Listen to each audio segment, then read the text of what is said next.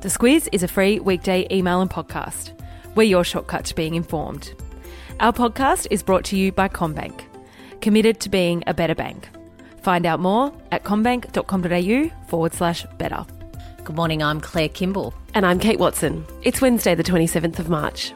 In your Squiz today, One Nation and the NRA, charges against some of Australia's most senior journalists, Apple's product launch, and this week's three minute squiz.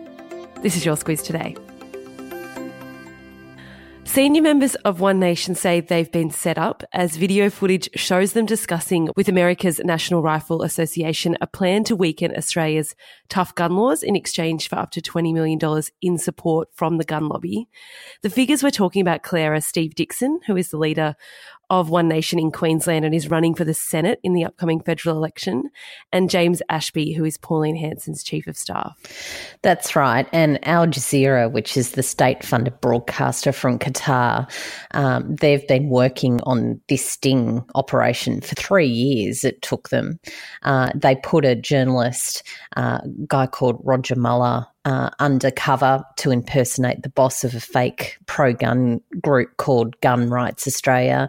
He then really got in with One Nation and with the NRA, and what turned out was an extraordinary two part documentary series called How to Sell a Massacre.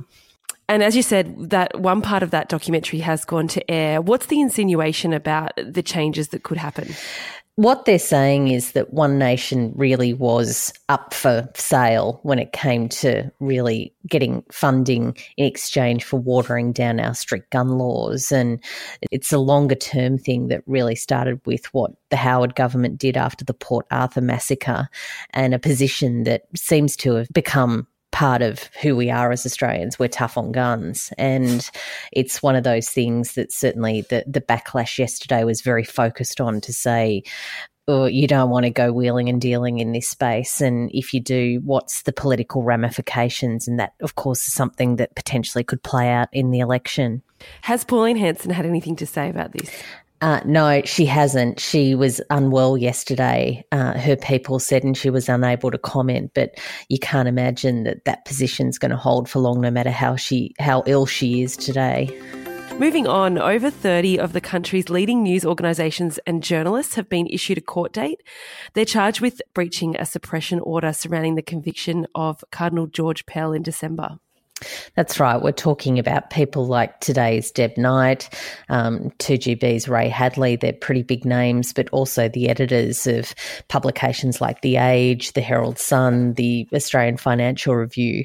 And what they're saying is that they didn't necessarily name Pell in that period between December when uh, he was actually convicted, when Cardinal George Pell was actually convicted in court.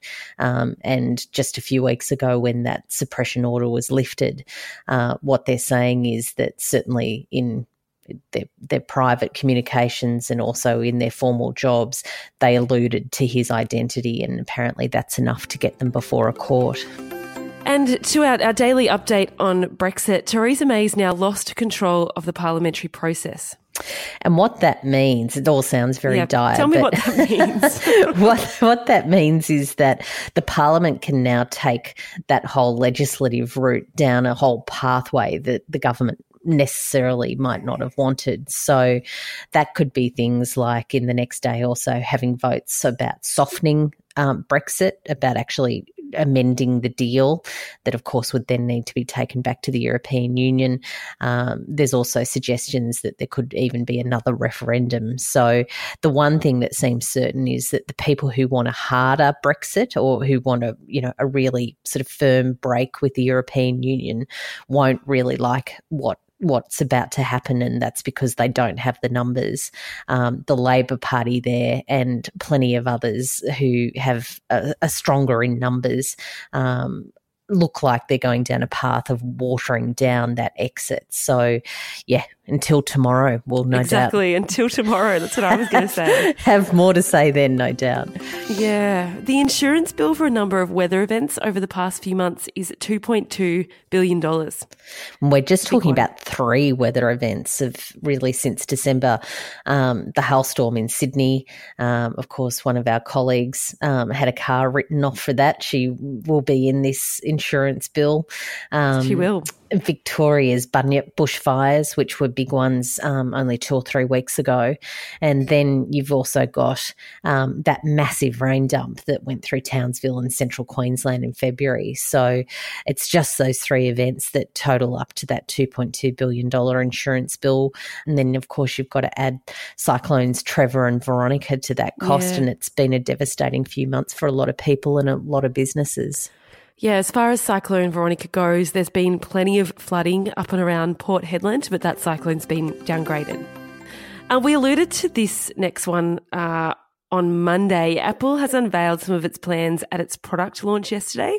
There's a newspaper and magazine subscription package and an Apple credit card, plus a big push into video streaming, Claire. That's what's sort of stealing the headlines. Yeah, and original content. So we're talking about people that were there really backing it in, like Steven Spielberg, uh, Oprah, uh, Reese Witherspoon, Jennifer Aniston, Steve Carell, all sorts of really big names. Of course, it's a pitch for the company company's future um, with their uh, smartphones, devices, all those sort of things, the sales of those um, stagnating a bit. So really, it is a push for what their their future looks like, and certainly it's an interesting one. Uh, the market wasn't really that happy with it, though. Um, no. Its shares were down at the end of the day, but that doesn't necessarily mean they're not happy with what they're doing. It it just means that their models have sort of uh, got all sorts of inputs into it that really looks at what they think future announcements might look like. And now that they've got the information, they'll make their uh, models sort of dance accordingly. And our three minute squiz this week is with Catherine Gross, who runs a business called 12 Wealth. She's a financial advisor. She is, and she was the person that um, I went to right in the very early days to, you know, get a company set up and, um, you know, find an accountant and just do all those practical things that it takes to get a business started. And she's particularly focused on helping women, particularly women that are going through changes in their lives, whether it's, you know, big career changes like um, the one we've taken or splitting up with partners. We asked her about her tips for taking the plunge to start a business, and her answer was be prepared to be poor for three years minimum. Yeah, minimum. I'm wondering. And then I see she dropped the number three to five years as well. It's like, oh, gee. What's the subject line? The subject line today is Billy Joel's song, um, Because You Had to Be a Big Shot, didn't you? And if anyone watched any of that footage from James Ashby um, and Steve Dixon strutting around NRA conferences, uh, they were really talking themselves up and their ability to be able to affect Australian politics. So, yeah, they certainly were big shots, that's for sure. Um, thank you so much for listening to the Squiz Today podcast. As we always say, uh, if you read the email every day this week, you'll go in the draw to win $100 to spend at Woolworths. Have a great Wednesday, and we'll chat to you tomorrow tomorrow. The Squiz is a free weekday email and podcast. We're your shortcut to being informed. Sign up at thesquiz.com.au.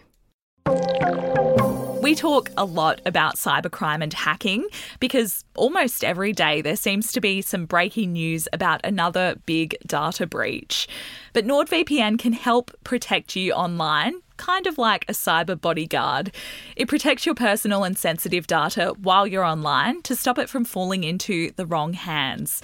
That way, you don't have to worry about keeping your identity and private data safe every time you log on.